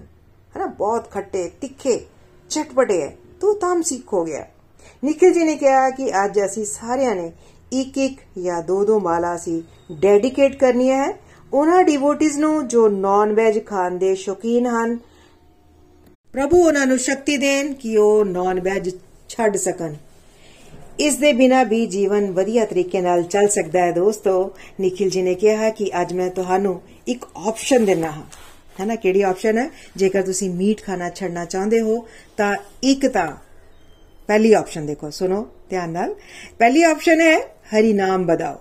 ਹੈ ਨਾ ਥੋੜੀ ਜੀ ਮਾਲਾ ਆਪਣੀਆਂ ਹੋਰ ਵਧਾ ਲਓ। ਤੇ ਦੂਸਰਾ, ਕੁਝ ਦੇਰ ਵੈਜ ਖਾਣਾ ਜੋ ਬਾਤ ਖਾਂਦੇ ਹੋ ਤੁਸੀਂ ਵੈਜੀਟੇਰੀਅਨ ਖਾਣਾ ਜੋ ਖਾਂਦੇ ਹੋ, ਉਹਨੂੰ ਜ਼ਿਆਦਾ ਮਸਾਲੇ ਵਾਲਾ ਬਣਾ ਲਓ। ਜ਼ਿਆਦਾ ਮਸਾਲੇ ਬਣਾ ਪਾ ਕੇ ਉਸ ਨੂੰ ਖਾਣਾ ਖਾਓ। ਹੈ ਨਾ ਟੇਸਟੀ ਹੈ ਨਾ? ਮਸਾਲਿਆਂ ਦਾ ਟੇਸਟੀ ਹੈ ਨਾ? ਕੋਈ ਦਿੱਕਤ ਨਹੀਂ ਹੈ। ਇੱਕਦਮ ਮੀਟ ਈਟਿੰਗ ਛੱਡ ਕੇ ਸ਼ੁੱਧ ਸ਼ਾਕਾਹਾਰੀ ਬਣਨਾ ਬਹੁਤ ਬਹੁਤ ਬਹੁਤ ਮੁਸ਼ਕਿਲ ਹੁੰਦਾ ਹੈ ਦੋਸਤੋ। ਤੁਸੀਂ ਵੈਜੀਟੇਰੀਅਨ ਖਾਣਾ ਜ਼ਿਆਦਾ ਚਟਪਟਾ ਤੇ ਮਸਾਲੇਦਾਰ ਬਣਾ ਕੇ ਖਾ ਲਓ, ਖਾ ਸਕਦੇ ਹੋ। ਅਲੱਗ-ਅਲੱਗ ਆਪਸ਼ਨਸ ਲੈ ਸਕਦੇ ਹੋ, ਜਿਵੇਂ ਵੈਜ ਚਾਪ ਆਂਦੀ ਹੈ ਉਸ ਨੂੰ ਬਣਾ ਸਕਦੇ ਹੋ। ਦੇਖਣ ਦੇ ਵਿੱਚ ਵੀ ਨਾਨ ਵੈਜ ਹੀ ਲੱਗਦੀ ਹੈ। ਸੋਇਆਬੀਨ ਦੀਆਂ ਬਹੁਤ ਸਾਰੀਆਂ ਚੀਜ਼ਾਂ ਐਸੀਆਂ ਮਿਲ ਜਾਂਦੀਆਂ ਜੋ ਦੇਖਣ ਵਿੱਚ ਬਿਲਕੁਲ ਨਾਨ ਵੈਜ ਦੀ ਤਰ੍ਹਾਂ ਲੱਗਦੀਆਂ ਹਨ। ਪਰ ਹੁੰਦੀਆਂ ਵੈਜ ਹੈ, ਹੈਨਾ? ਤੁਸੀਂ ਉੱਥੋਂ ਸ਼ੁਰੂਆਤ ਕਰ ਸਕਦੇ ਹੋ ਅਤੇ ਉਸ ਨੂੰ ਮਸਾਲੇਦਾਰ ਬਣਾ ਸਕਦੇ ਹੋ। ਐਮਡੀਐਚ ਦੇ ਚਿਕਨ ਮਸਾਲੇ ਵੀ ਯੂਜ਼ ਕਰ ਸਕਦੇ ਹੋ। ਥੋੜੀ ਦੇਰ ਲਈ ਤੁਸੀਂ ਇੰਜ ਕਰ ਸਕਦੇ ਹੋ, ਫਿਰ ਹੌਲੀ ਹੌਲੀ ਹੌਲੀ ਹੌਲੀ ਤੇਜ਼ ਤਿੱਖੇ ਚਟਪਟੇ ਮਸਾਲੇ ਵੀ ਅਸੀਂ ਦੋਸਤੋ ਘਟਾਣੇ ਹੈ ਹੈਨਾ ਅੱਜ ਤੋਂ ਇਹ ਤਪੱਸਿਆ ਵੀ ਕਰਨੀ ਹੈ ਕਿ ਨੌਨ ਵੈਜ ਤੋਂ ਤੌਬਾ ਕਰਨੀ ਹੈ, ਤੌਬਾ ਹੈਨਾ ਅਤੇ ਸਾਤਵੀ ਖਾਣਾ ਵੀ ਅਸੀਂ ਜਿਹੜਾ ਹੈ ਭੋਗ ਲਗਾ ਕੇ ਖਵਾਣਾ ਖਾਣਾ ਖਾਣ ਦੀ ਕੋਸ਼ਿਸ਼ ਕੋਸ਼ਿਸ਼ ਕਰਨੀ ਹੈ ਜੀ ਅਸੀਂ। ਸਤਸੰਗ ਦੇ ਦੂਸਰੇ ਭਾਗ ਦੇ ਵਿੱਚ ਨਿਤਿਨ ਜੀ ਨੇ ਸਤਸੰਗ ਦੇ ਬਾਰੇ ਆਪਣੇ ਵਿਚਾਰ ਰੱਖਦੇ ਹੋਏ ਕਿਹਾ ਕਿ ਸ਼ਰਧਾ ਦਾ ਵਿਭਾਗ ਚੈਪਟਰ ਸਾਨੂੰ ਦੱਸੇਗਾ ਕਿ ਸਾਡੀ ਕਰੰਟ ਸਿਚੁਏਸ਼ਨ ਕੀ ਹੈ। ਅਸੀਂ ਕੀ ਕਰਦੇ ਆਏ ਹਾਂ, ਕੀ ਕਰ ਰਹੇ ਹਾਂ ਤੇ ਹੌਲੀ-ਹੌਲੀ ਕਿਸ ਪਾਸੇ ਵੱਲ ਅਸੀਂ ਵਧਣਾ ਹੈ।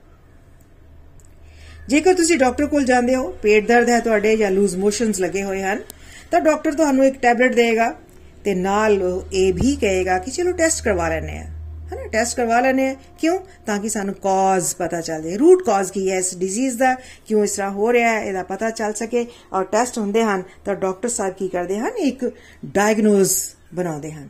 ਹੈਨਾ? ਕਿ ਤੁਹਾਨੂੰ ਇਹ ਪਾਰਟਿਕੂਲਰ ਇਹ ਬਿਮਾਰੀ ਹੈ। ਫਿਰ ਤੁਹਾਡਾ ਟ੍ਰੀਟਮੈਂਟ ਸ਼ੁਰੂ ਹੋ ਜਾਂਦਾ ਹੈ। ਸ਼੍ਰੀਮਦ ਭਗਵਦ ਗੀਤਾ ਤੇ ਖਾਸ ਤੌਰ ਤੇ ਤੇ ਖਾਸ ਤੌਰ ਤੇ ਦੋਸਤੋ, ਇਹ ਅਧਿਆਇ ਡਾਇਗਨੋਸ ਬਣਾਉਂਦਾ ਹੈ। ਡਾਇਗਨੋਸ ਬਣਾਉਣ ਵਿੱਚ ਹੈਲਪ ਕਰ ਰਿਹਾ ਹੈ। ਹੈਨਾ? ਭਗਵਦ ਗੀਤਾ ਵੀ ਔਰ ਖਾਸ ਤੌਰ ਤੇ ਇਹ ਚੈਪਟਰ 17 ਸਾਡੀ ਹੈਲਪ ਕਰ ਰਿਹਾ ਹੈ ਡਾਇਗਨੋਸ ਬਣਾਉਣ ਦੇ ਵਿੱਚ। ਜਦੋਂ ਸਾਨੂੰ ਪਤਾ ਲੱਗ ਜਾਂਦਾ ਹੈ ਕਿ ਅਸੀਂ ਕਿੱਥੇ ਫਸੇ ਹੋਏ ਹਾਂ, ਹੈਨਾ? ਅਸੀਂ ਜਾਣਾ ਕਿੱਥੇ ਹੈ, ਤਾਂ ਸਾਨੂੰ ਹੈਲਪ ਮਿਲ ਗਈ, ਮਿਲਦੀ ਹੈ ਹੈਲਪ ਮਿਲੇਗੀ। ਜਦੋਂ ਅਸੀਂ ਸਤਸੰਗ ਸਾਧਨਾ ਸੇਵਾ ਨੂੰ ਵਧਾਉਣ ਲੱਗਦੇ ਹਾਂ, ਤਾਂ ਸਾਨੂੰ ਪਤਾ ਲੱਗ ਜਾਂਦਾ ਹੈ ਕਿ ਬਿਮਾਰ ਨੂੰ, ਅਸੀਂ ਬਿਮਾਰੀ ਨੂੰ ਠੀਕ ਕਿਵੇਂ ਕਰਨਾ ਹੈ। ਤੇ ਜਦੋਂ ਸਾਨੂੰ ਸਾਡੀ ਬਿਮਾਰੀ ਦਾ ਪਤਾ ਚੱਲ ਜਾਂਦਾ ਹੈ ਕਿ ਮੈਂ ਇੱਥੇ ਫਸਿਆ ਹੋਇਆ ਹਾਂ, ਤਾਂ ਹੋਰ ਵੀ ਜੋਸ਼ ਦੇ ਨਾਲ ਉਸ ਤੋਂ ਮੁਕਤੀ ਪਾਉਣ ਲਈ ਅਸੀਂ ਯਤਨਸ਼ੀਲ ਹੋ ਜਾਂਦੇ ਹਾਂ ਅਸੀਂ, ਕੋਸ਼ਿਸ਼ ਕਰਦੇ ਹਾਂ। ਆਪਣੀ ਉਦਾਹਰਨ ਉਹਨਾਂ ਨੇ ਦਿੰਦੇ, ਨਿਤਿਨ ਜੀ ਨੇ ਕਿਹਾ ਕਿ ਉਹਨਾਂ ਤੇ ਵੀ ਪਹਿਲਾ ਰਾਜਸੀ ਗੁਣ ਬਹੁਤ ਜ਼ਿਆਦਾ ਹਾਵੀ ਸੀ। ਡਰਿੰਕ ਕਰਨਾ ਨਾਨ ਵੈਜ ਖਾਣਾ ਉਹਨਾਂ ਨੂੰ ਬਹੁਤ ਜ਼ਿਆਦਾ ਪਸੰਦ ਸੀ। ਨਾਨ ਵੈਜ ਚਾਹੇ ਉਹਨਾਂ ਨੂੰ ਦੁਪਹਿਰ ਮਿਲ ਜਾਏ, ਦੁਪਹਿਰ ਤੋਂ ਬਾਅਦ ਚਾਹੇ ਰਾਤ ਮਿਲ, ਰਾਤ ਨੂੰ ਮਿਲ ਜਾਏ, ਖਾਂਦੇ ਸਨ ਹੈਨਾ ਹੋ ਸਕੇ ਈਵਨ ਅਗਰ ਜੇ ਸਵੇਰੇ ਵੀ ਨਾਨ ਵੈਜ ਮਿਲ ਜਾਏ ਤਾਂ ਸਵਾਦ ਦੇ ਲਈ। ਹੈਨਾ ਤਾਂ ਸਵਾਦ ਦੇ ਲਈ ਉਹ ਲੈ ਲੈਂਦੇ ਸਨ। ਨikhil ਜੀ ਦੇ ਕਹਿਣ ਤੇ ਸਭ ਤੋਂ ਪਹਿਲਾਂ ਉਹਨਾਂ ਨੇ ਨਾਨ ਵੈਜ ਖਾਣਾ ਛੱਡਿਆ। ਉਹ ਵੀ ਇੱਕਦਮ, ਉਹ ਵੀ ਇਸ ਡਰ ਦੇ ਨਾਲ, ਇਸ ਡਰ ਦੇ ਨਾਲ, ਡਰ ਨਾਲ ਛੱਡਿਆ ਉਹਨਾਂ ਨੇ ਪਹਿਲਾਂ ਕਿ ਅਗਲੇ ਜਨਮ ਵਿੱਚ ਉਹਨਾਂ ਨੂੰ ਵੀ ਕੋਈ ਇਸੇ ਤਰ੍ਹਾਂ ਕੱਟ ਕੇ ਖਾਵੇਗਾ। ਕੱਟ ਸਕਦਾ ਹੈ, ਕੱਟ ਕੇ ਖਾ ਸਕਦਾ ਹੈ ਜੀ, ਹੈਨਾ? ਜੇ ਅਸੀਂ ਕਿਸੇ ਨੂੰ ਅੱਜ ਵੱਡ ਵੱਡ ਕੇ ਖਾਂਦੇ ਪਏ ਤਾਂ ਸਾਨੂੰ ਵੀ ਕੋਈ ਵੱਡੇਗਾ ਨਾ, ਕੱਟੇਗਾ ਨਾ ਇੰਜ ਹੀ ਖਾਏਗਾ। ਸੋ ਇਸ ਡਰ ਦੇ ਕਾਰਨ ਉਹਨਾਂ ਨੇ ਨਾਨ ਵੈਜ ਖਾਣਾ ਛੱਡਿਆ, ਫਿਰ ਈਟਿੰਗ ਆਊਟ ਛੱਡ ਦਿੱਤਾ, ਹੌਲੀ ਹੌਲੀ ਸਮੋਕਿੰਗ ਤੇ ਡਰਿੰਕ ਵੀ ਛੱਡ ਦਿੱਤੀ। ਫਿਰ ਘਰ ਦਾ ਸਾਤਵਿਕ ਖਾਣਾ, ਉਹ ਵੀ ਭੋਗ ਲਗਾ ਕੇ ਉਹਨਾਂ ਨੇ ਖਾਣਾ ਸ਼ੁਰੂ ਕਰ ਦਿੱਤਾ।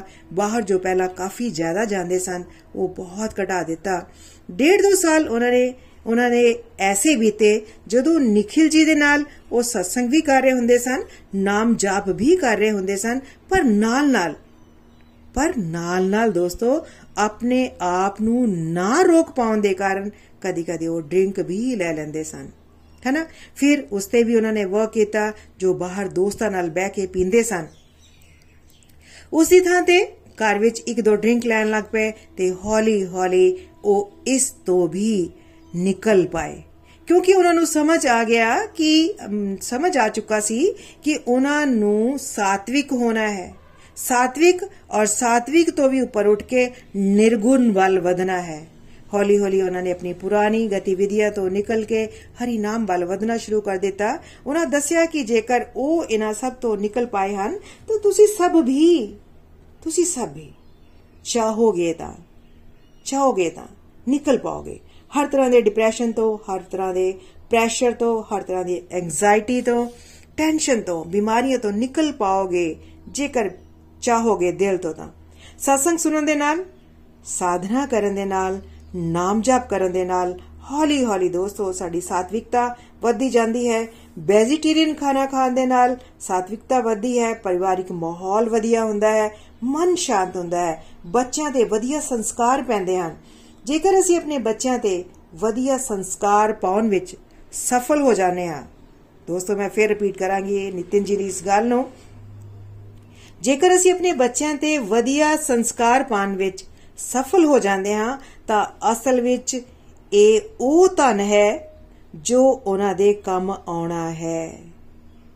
ਇਹੀ ਧਨ ਹੈ ਜੋ ਉਹਨਾਂ ਬੱਚਿਆਂ, ਸਾਡੇ ਬੱਚਿਆਂ ਤੇ ਕੰਮ ਆਵੇਗਾ। ਹਨਾ?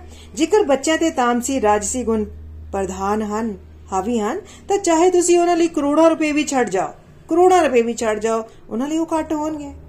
ਪਰ ਜੇਕਰ ਉਹਨਾਂ ਦਾ ਸਾਤਵਿਕ ਗੁਣ ਪ੍ਰਧਾਨ ਹੈ, ਪੈਸਾ ਘੱਟ ਵੀ ਹੈ, ਤਾਂ ਵੀ ਉਹ ਜਿਸ ਮਰਜ਼ੀ ਪ੍ਰਸਥਿਤੀ ਦੇ ਵਿੱਚ ਹੋਣ, ਜਿਸ ਮਰਜ਼ੀ ਹਾਲਾਤ ਦੇ ਵਿੱਚ ਹੋਣ ਉਸ ਵਿੱਚੋਂ ਆਪਣੇ ਆਪ ਨੂੰ ਉਹ ਨਿਕਾਲ ਪਾਉਣਗੇ, ਆਪਣੇ ਆਪ ਨੂੰ ਸੰਭਾਲ ਲੈਣਗੇ, ਉਹ ਆਪਣਾ ਵੀ ਕਲਿਆਣ ਕਰਨਗੇ ਤੇ ਦੂਜਿਆਂ ਦਾ ਵੀ ਕਲਿਆਣ ਕਰਨਗੇ। ਇਸ ਤਰ੍ਹਾਂ ਆਜ਼ਾਦ ਸਤਸੰਗ ਦੋਸਤੋ, ਬਹੁਤ ਹੀ ਮਹੱਤਵਪੂਰਨ, ਬਹੁਤ ਹੀ ਦਿਵਯ, ਇਸ ਤਰ੍ਹਾਂ ਅੱਜ ਸਤਸੰਗ ਬਹੁਤ ਕੁਝ ਸਿੱਖਣ ਨੂੰ ਮਿਲਿਆ। ਬਹੁਤ ਕੁਝ ਸਿੱਖਣ ਨੂੰ ਮਿਲਿਆ। ਕੋਸ਼ਿਸ਼ ਕੋਸ਼ਿਸ਼ ਅਸੀਂ ਇਹੀ ਕਰਨੀ ਹੈ ਕਿ ਜਿੰਨਾ ਵੱਧ ਤੋਂ ਵੱਧ ਹੋ ਸਕੇ, ਹਰੀ ਨਾਮ ਜਪੀਏ, ਚੰਗੇ ਸੰਗ ਦੇ ਨਾਲ ਜੁੜੇ ਰਹੀਏ ਸਾਤਵਿਕ ਭੋਜਨ ਭੋਗ ਲਗਾ ਕੇ ਗ੍ਰਹਿਣ ਕਰੀਏ।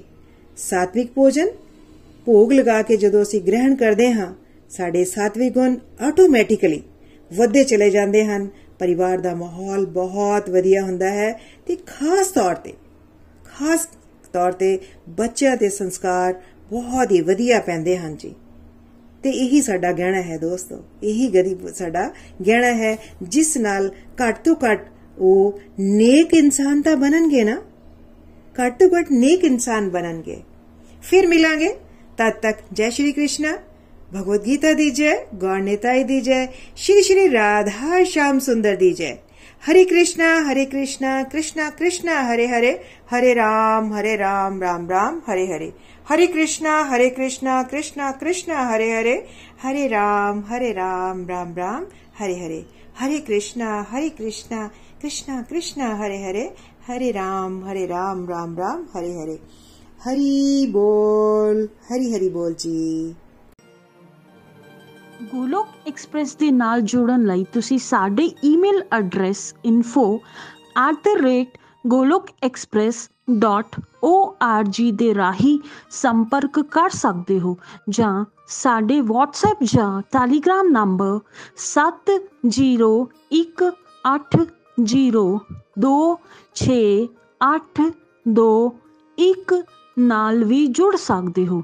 ਤੁਸੀਂ ਸਾਡੇ ਨਾਲ ਫੇਸਬੁੱਕ ਪੇਜ ਜਾਂ YouTube ਚੈਨਲ ਦੇ ਰਾਹੀਂ ਵੀ ਜੁੜ ਸਕਦੇ ਹੋ। ਹਰੀ ਹਰੀ ਬੋਲ।